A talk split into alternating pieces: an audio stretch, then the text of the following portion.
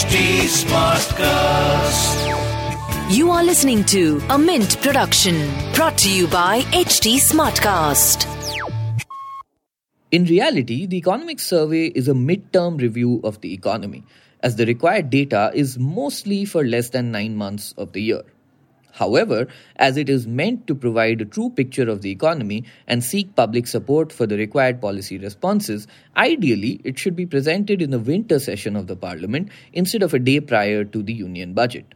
This would also help the government in getting meaningful inputs from different stakeholders.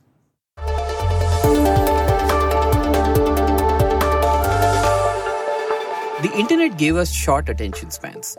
We preferred to like and share content instead of reading and sometimes even watching it. At Mint, we decided to come up with the Mint Primer, which breaks down the big news of today into short, quick, consumable questions and answers.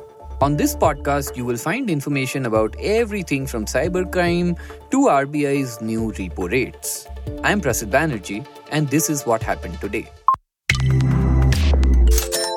Today's primer is written by Jagdish Shettigar and Pooja Misra, who are faculty at BIMTech. Now, ahead of the union budget on 1st February, the government presents the economic survey for 2022 23 on January 31st.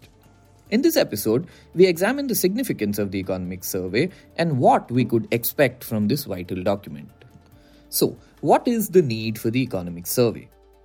Budget proposals for the coming financial year are supposed to be a fiscal policy strategy in response to the prevailing state of the economy and challenges associated with it.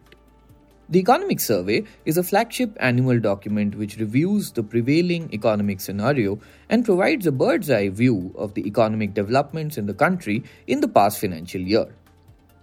It analyzes the state of the economy and challenges that both the domestic and global economies have been facing.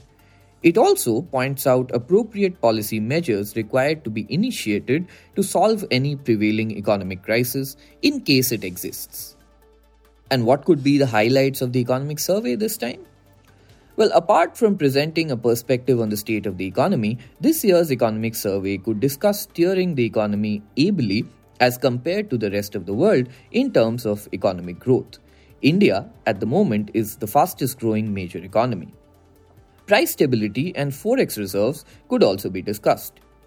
Besides the monetary steps by the Reserve Bank of India, efficient supply chain management by the government resulting in satisfactory inflation management could also be cited. Similarly, the fiscal deficit management is likely to be discussed. Reasons might also be offered for the slow progress in disinvestment goals. But unlike most years, we also have geopolitical issues plaguing the world at the moment. The survey could highlight the supply chain disruption due to the Ukraine war and commodity prices. Possibility of a global recession and its impact on India could find mention as well. Impact of high inflation in developed economies leading to rate hikes and its toll on the currency exchange rate resulting in additional pressures on the current account deficit could be cited in the survey as well. Now let's get to how the survey influences policy steps. Steps suggested in the survey help generate public debate.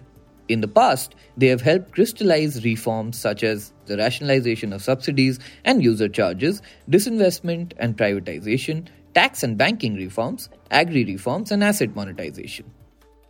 Privatization of two public sector banks, an insurance company, strategic sale of government's and LIC's stake in IDBI Bank, monetization of assets for infrastructure financing are some of the reforms that were brought about after debates. Lastly, we have to discuss what is the ideal time for the survey. In reality, the economic survey is a mid-term review of the economy, as the required data is mostly for less than nine months of the year. However, as it is meant to provide a true picture of the economy and seek public support for the required policy responses, ideally it should be presented in the winter session of the parliament instead of a day prior to the union budget. This would also help the government in getting meaningful inputs from different stakeholders. And that was a quick glimpse at today's front page. We'll see you again tomorrow. This was a Mint production brought to you by HT Smartcast. HT Smartcast.